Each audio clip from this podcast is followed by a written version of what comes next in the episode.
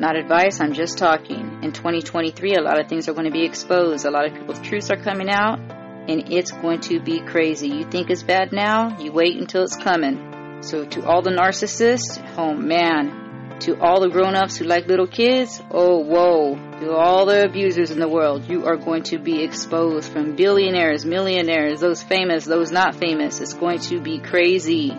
Just to let you know, if anything triggers you, please sit in it and write about it. Always write about it. Try not to react and respond.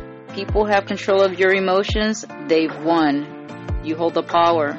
So heal whatever triggers you. And if you're on the end of exposing others, please come from a place of love. And when I say that, that means love for yourself.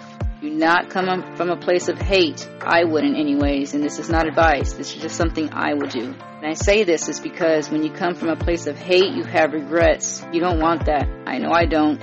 And when you come from a place of love, it does not mean you are weak. Do you know how strong and brave you have to be to come from a place of love to expose somebody?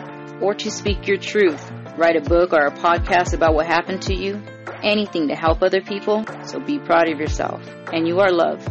And I want you to look up the years 2019, 2023, and 2025 and connect the dots as it all comes together. I got this download about eight months ago, and I'll write about it when I have time, but right now I'm working on other projects. And I hope everybody else is seeing it right now, those that are awake anyways. If you see a pattern on TikTok, you're going you're going to see a lot more next year. So I'm feeling love and compassion for everybody.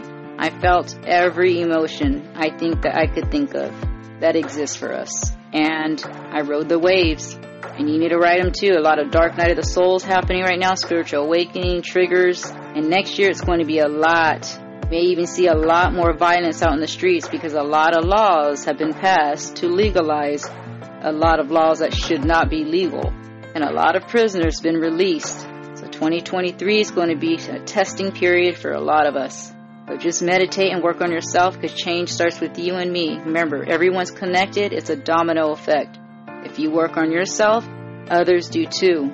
And no one said it's easy. It takes the brave to do what you and me came back for. And with that said, I want to thank you and have a beautiful human experience.